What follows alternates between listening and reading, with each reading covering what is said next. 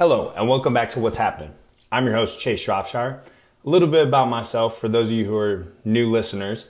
I am 21 years old, living in beautiful southern sunny California with my wife, my two beautiful, beautiful dogs, and I am a corporal in the United States Marine Corps. I'm originally from Iowa, but I was also kind of raised in Arizona. I mean, I went to high school there and everything, met my wife, and yeah, I think that's enough about me. But a little bit about the podcast. Uh, What's happening is basically a show that I do where I just talk about things that interest me that might go on in the news. I talk about some NBA related topics and also topics that help promote the health and wealth of other individuals and just help you uh, gain a better understanding for yourself as well as just some motivational things for self improvement. So, getting into Tell Me Something Good, which is a segment I like to do prior to getting into the topic of any podcast, because there's so many negative things going on in the world, it seems like, with 24 hour news cycle, that I like to bring up the good things. So, the first thing is a local church in Florida pays off over $7 million of crippling medical debt for around 6,500 family members. So, when I was reading this, I thought this was incredibly interesting. Basically, this church in, I think it was like Central Florida, their goal was to raise around $48,000, but they ended up raising about $153,000 with around 350 members of the congregation. And what they did with this fund was they funded three foster homes for an entire year and they used the rest of it to wipe out the medical bills. And you might be wondering, just as I was, how in the world did they do that with the money that they had? Well, they used a company called RIP Medical. And basically, what they do is they buy the, these medical bills or this debt for pennies on the dollar. That way, your donations and your investments can have a greater impact. And their website is ripmedicaldebt.org forward slash number sign challenge. I would highly recommend going to their page. I've looked into it a little bit and I might start donating in the future, but I think it's really important that you always give back to not only your community community and members of uh, your church, but also this just shows that when you give back to the church, the church is able to do wonderful and uh, amazing things and really just fulfill God's work with that money. So it's not all for nothing. And it's incredibly important to give back, um, to give to those who are less fortunate than you, and just to take care of your neighbor.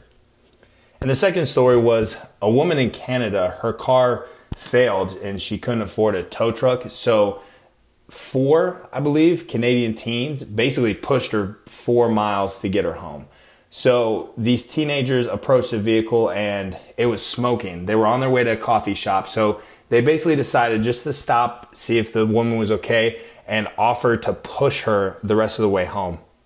And this is something that's just, it's so amazing to hear about humans just taking care of humans. Like people who just out of the goodness of their heart just do something that's, I mean, this is something that required a good deal of effort. Pushing a car, even with four, three, young, strong kids, I mean, it's it takes work, especially four miles.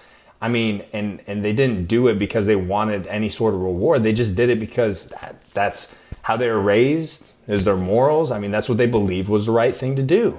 So I just think it's incredible to hear stories like this. And basically, in a nutshell, I mean, when someone else is in need, you see somebody struggling, and you're there to see the smoke or you're there to see the signs. Just lend a helping hand because at the end of the day, it's the right thing to do. So, getting into the topic of discussion for today, we're going to be going over some NBA news because this offseason has been bonkers. I mean, outright just outrageous. It's the craziest offseason I think that I've ever been around for. So, first, I have to talk about the OKC Thunder. For those of you who don't know, I'm a huge die-hard Thunder fan. I've been through it all with the big three with them breaking up and it was just the Durant and Westbrook show. Durant wins MVP, Russ winning his MVP. I mean, we've really been through the ringer as fans, and now the Thunder trade away Paul George, which we had re signed him to a deal that I thought was going to keep him there for a few more years, but we ended up trading him to the Clippers. So we received, as an organization, Shai Gilgeous, I think that's how you say it, jeez, Alexander, Danilo Gallinari, and five first round picks. So it's just, it's bittersweet because I didn't want to see Paul George go. I'm a huge Paul George fan ever since I watched him ball out in Cleveland. I think it was back in 2013 when he was just really just giving LeBron James and the Miami Heat some problems and buckets. He's an incredible player, and I was rooting for him to come back for from his leg injury, like I think the entire NBA world was also rooting for him. And just to see him go, it's I don't know, it's heartbreaking. It's it's hard, like watching any star leave. But I think this just kind of proves that Kawhi Leonard is incredibly unpredictable, guys. Like he goes to the Raptors, he wins them their first championship as an organization, and then he just he dips. I mean, he waits till the very last moment to announce where he's going. And this was something that there were some reports out about him looking to go to the Clippers, but not everybody was totally sold on the idea. Me personally, I don't understand why some people were so surprised because I think it was very clear that he didn't want to play with LeBron James at the Lakers. And him staying in Toronto, I think, was really the only other option. The only other real option, really, was to stay with Toronto or go to the Clippers. And I don't think anybody paid Kawhi Leonard as the guy who recruits other players. But I mean, Boardman gets paid. We're we're seeing a totally different Kawhi Leonard now. I mean, he recruited Paul George. Obviously, that was how Paul ended up requesting that trade. Honestly, there, there's no other reason why, as the Thunder, we would make that deal. And that was kind of the first domino that fell to get this whole OKC Thunder rebuild rolling, which we'll talk about in a minute. But my point is, is that I think that it's interesting that we go into this season thinking we know what Kawhi Leonard is as a man and as a basketball player when really we had no idea apparently. But I do think it speaks volumes to the OKC Thunder's kind of pedigree as a organization just because with it, how they handled the Paul George trade and then the Russell Westbrook trade, which we'll get into, they requested those trades and I mean Paul George definitely had a lot more value than Russell Westbrook, but those players obviously went to management and said, "Hey, this is where I want to be traded to. This is where I want to play next season." And they traded them. Like we didn't have to trade Paul George. We had him under contract.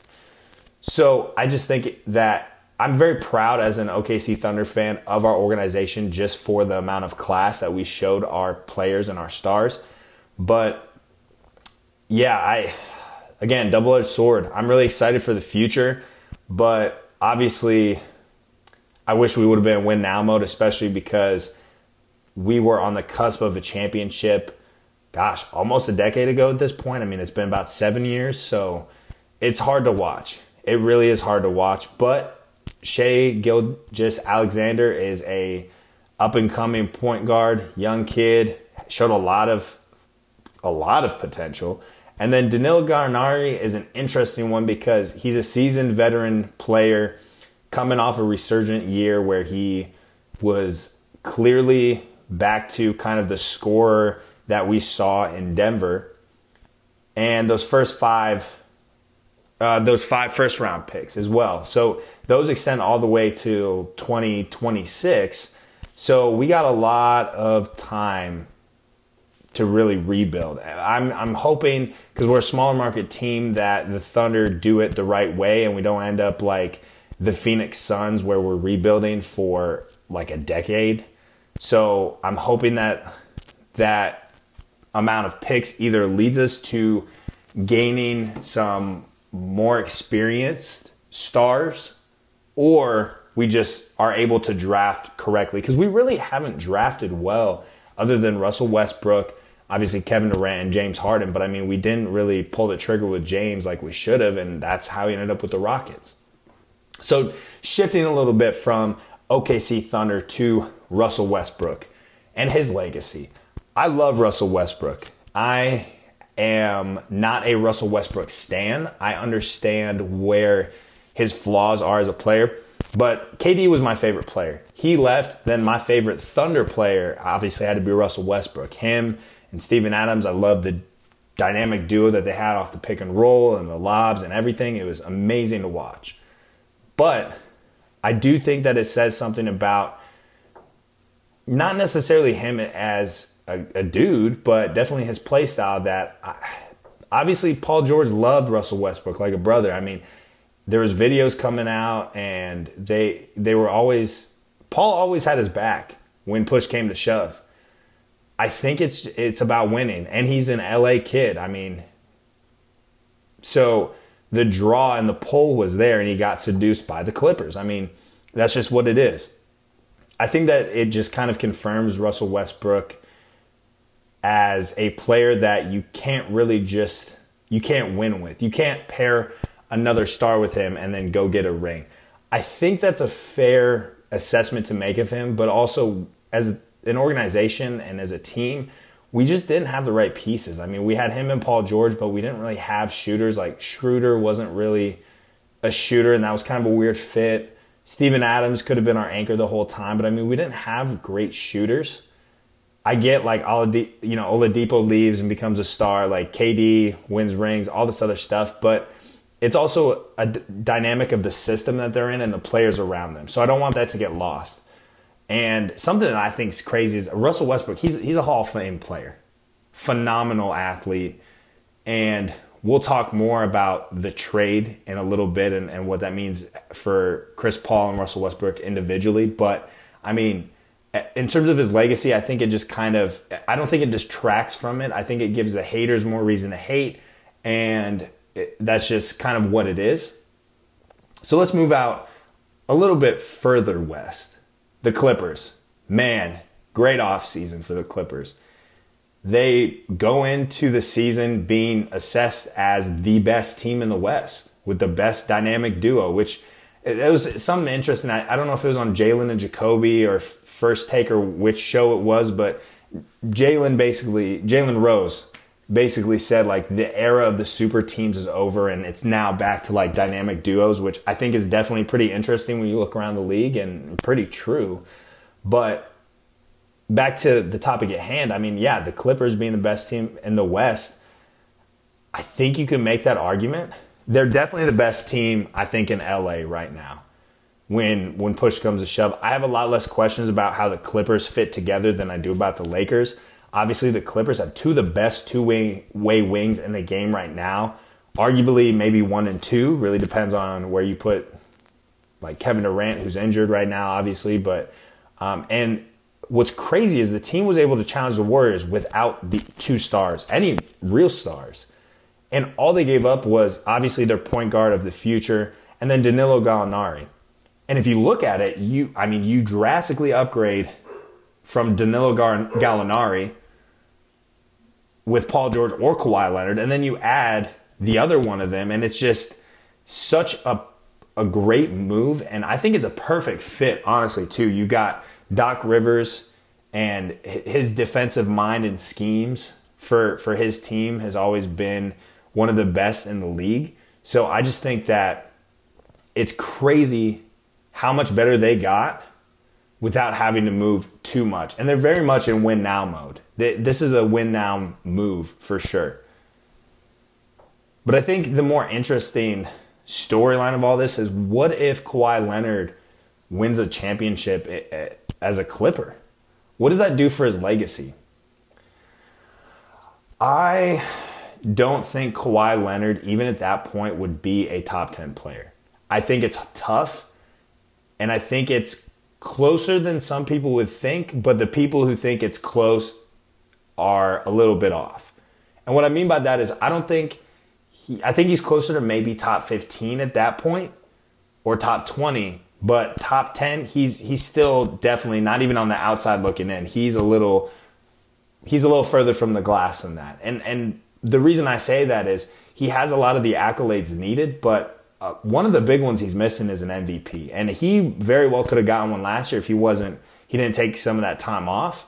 But I think if he got an MVP with the Clippers at some point in time or wherever he goes, and he's got the chips, three different teams, the finals MVPs, the all around game that he possesses, it's it's gonna be definitely a top 15 career. I just think it once you get to the top 15 and then you crack the like cracking the top 10 is so incredibly difficult. Like in my opinion, I think that Kevin Durant, if anybody is the 10th best player to knock, in my opinion, I think Bill Russell was 10.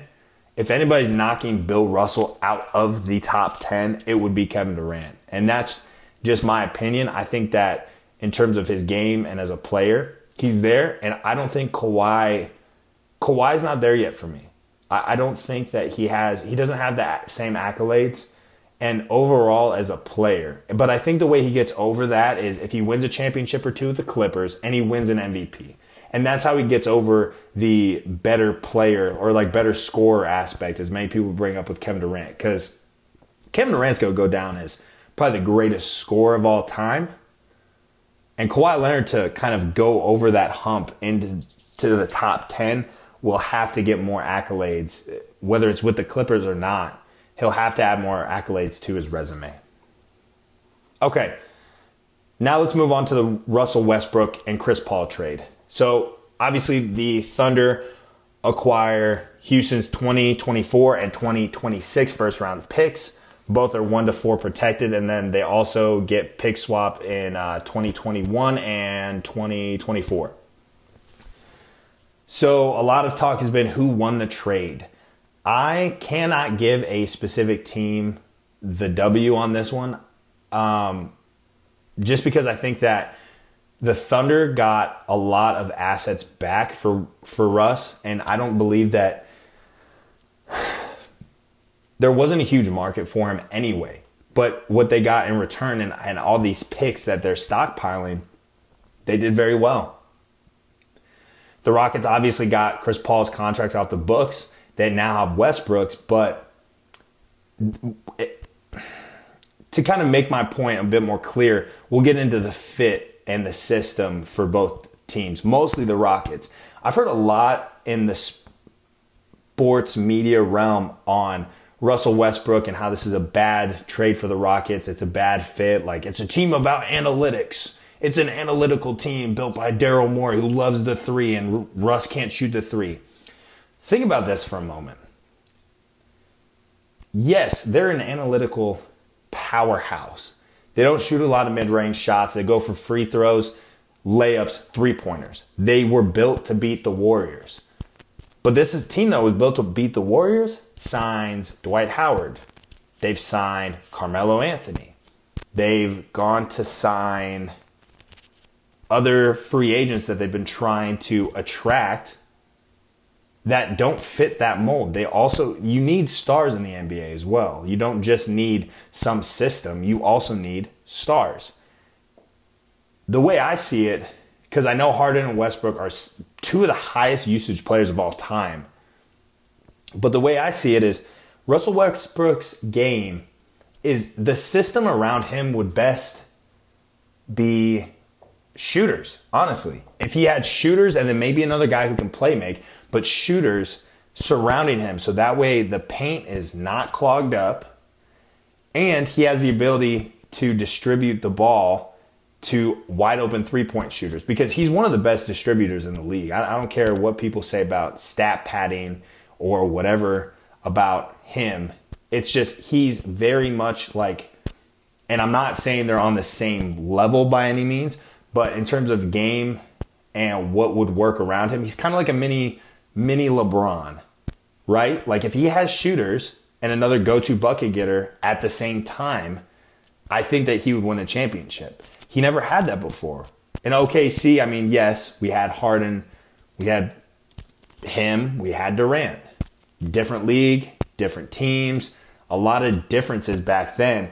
And then when you look on into the future with some of the other OKC Thunder teams, we had a one and a two punch, but no real supporting cast. So now he has that in the Rockets.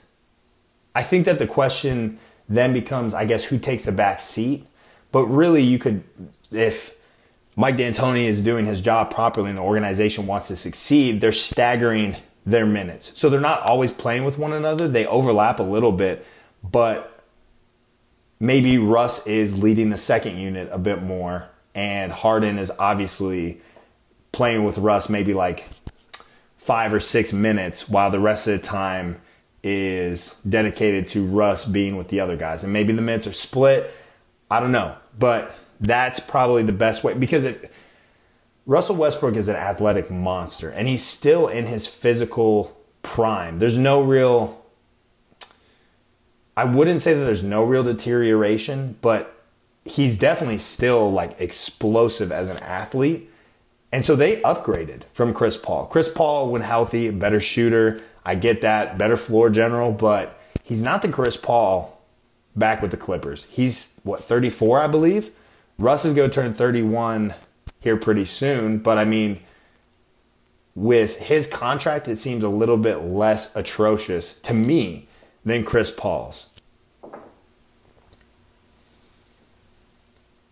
So, at the end of the day, I think that the people in the sports media trying to say that it's just not going to work between them. First, I would say obviously we have to wait till the season starts, but also I just I don't see how it doesn't. I I personally think that as long as the Rockets cuz now the West is seemingly wide open. So they don't even have the Warriors to defeat and they were essentially the second best team in the West or the third if you count the Nuggets so I think they have a very good shot at the championship next season as long as health wise they're good and the fit even works like 75%. I think that that would be enough. Let's go out east for a minute. KD, KD and Kyrie to the Nets. Not really a shock to anybody. I mean, we did think that they the New York Knicks weren't going to fail as hard as they did, not getting the number one pick, not getting any free agents. It's a very Knick and James Dolan move to not get anybody and then sign Julius Randle and all of these other guys. But I think KD and Kyrie to the Nets, I like the move. I, I read an article that KD was talking about how the culture was probably the biggest reason he went to the Nets and how like they were always competing and he loved that about them. I think that for his legacy, he needed to go to the Knicks, but I think the Nets are will serve the same purpose. You're going there, you're going to compete for a championship. Like at, it's an irrelevant team. I mean, it made the they made the playoffs last year, but prior to that, they've been irrelevant. I still think you bring a championship there, it still weighs heavy on your legacy the Knicks would have been the greatest move if you win. But then there's that big freaking if. They didn't get the first overall pick. The management from top down is a mess. So, really, I don't blame them for not wanting to go to New York. I think it's interesting because Kyrie's going to be the sole act on the Knicks or on the Nets, excuse me, next season. So I mean, he's going to be doing crazy things. I'm sure his points are going to be through the roof and he's going to be dancing on everybody. So it'll be interesting to see when KD gets back whose team it'll be. But I think that in the Eastern Conference, just that duo alone, that is that's going to be dangerous and a lot of fun to watch. We've been bouncing back and forth a lot, but I think we'll to go back to the West just for a minute, talk about the Lakers. Man, what a trade for AD. Lonzo, Brandon Ingram, all these all of these freaking pieces, but they kept Kuzma. I think that when you look at it and what the Lakers have right now on paper, kind of a Frankenstein monster roster, but I mean it, it, it looks better to me than last year. I think that they got some guys, and obviously they had all this money. So Danny Green, yeah, probably was overpaid a little bit, but at the end of the day, I mean that's what they're working with, and I think that it is a really solid team. And you have LeBron James coming off of a summer where, for the first time in nine years, ten years, I mean, he's not playing more basketball. He's got those months to recover, to train. I mean, when LeBron is in his training mode, in his bag over the summer when he is in the playoffs, he he's looking pretty you know, ripped, pretty scary. But uh, man, I, I think he'll be on a tear next season. I wouldn't be surprised if he finishes like top five in MVP votes, just because it'll be him and AD. Don't get me wrong, like that's not going to be like one of those situations where it's a lone star on a bad team and he wins MVP. But if he comes back and pushes them to you know 50 wins, 60 wins, if he if he gets him to 60 wins, I bet money that LeBron would win MVP for sure, for sure. I, I just think it's crazy because they finally got AD, and those two alone uh, is just going to be an incredible, an incredible show to watch. Honestly, so I don't know, but does that make them better than even? Does it make it better than the Warriors now? I would say yes until until playoff playoffs come around maybe a little bit before when Clay's back, then we'll see. But that's also a fit issue. The Denver Nuggets. I think as a team, they're the Denver Nuggets are better just because we've seen them gel well because of the kind of team they were last year. But play personnel wise, the, the Lakers are probably better just because of how top heavy those one, two, even three with Kyle Kuzma are. So I don't know. Their ranking is going to be very interesting. I think once we see them play, obviously it'll be easier. But yeah, I think it's pretty wild. And then the Pelicans, we'll talk about them. The freaking, they get Zion Williamson, they get Brandon Ingram, they get Lonzo Ball. Like they have these incredible young, young pieces. They get, I think DeAndre Hunter too went went there as well. I mean, they've got young bucks, and they're to be running it. Like the Lonzo to Zion conversions on those lobs are to be insane. It's they're, they're to be an exciting team to watch. Obviously, it'll take some time for those players to develop. They're still real young, but that's going to be very exciting to see.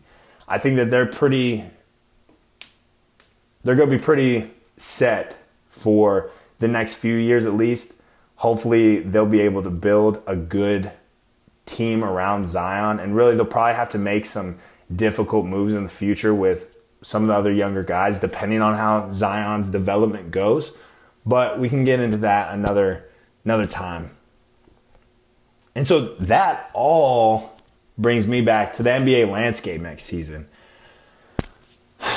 The NBA is just it seems so wide open. I, I I feel like I'm beating a dead horse or something because that's what all of these shows, ESPN, First Take, are all saying. Like, man, NBA seems so wide open next year. Who's really going to win the title? Like, we don't know. There's just not a clear cut favorite. I mean, I personally think when push comes to shove, I mean, Clippers, favorites, I think, to come out of the West for sure.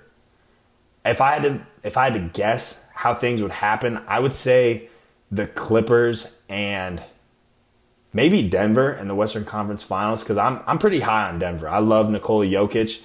I wouldn't be surprised if the Lakers snuck in there, but I want to go with Denver and Clippers. That would be my pick. And then in the East, because KD's gonna be out, so the Nets aren't gonna make it to the Eastern Conference Finals. The Raptors aren't gonna make it to the Eastern Conference Finals. I would go with probably the 76ers and the Bucks are the safest bet. I think that that Giannis comes back, he takes a bigger leap in his development, and that's not necessarily saying a three-point shot, but I think that he's going to be more willing and capable of shooting mid-range shots. I think that he's going to understand more on when the defense keys in on him, what does he do? So I think he is just going to be because he's got that Kobe Bryant mentality. If you've ever watched an interview with him, if you know his story and how he grew up and, and came to the US, it's incredible. And his mentality, he's got the Mamba mentality. So I think he comes back better than ever. And just him saying, like, I'm 60% of where I could be. And, you know, I've got all this room to grow. Don't call me MVP till I win it next season. Like, that's what you want to freaking hear. So I'm I'm pretty high on Giannis.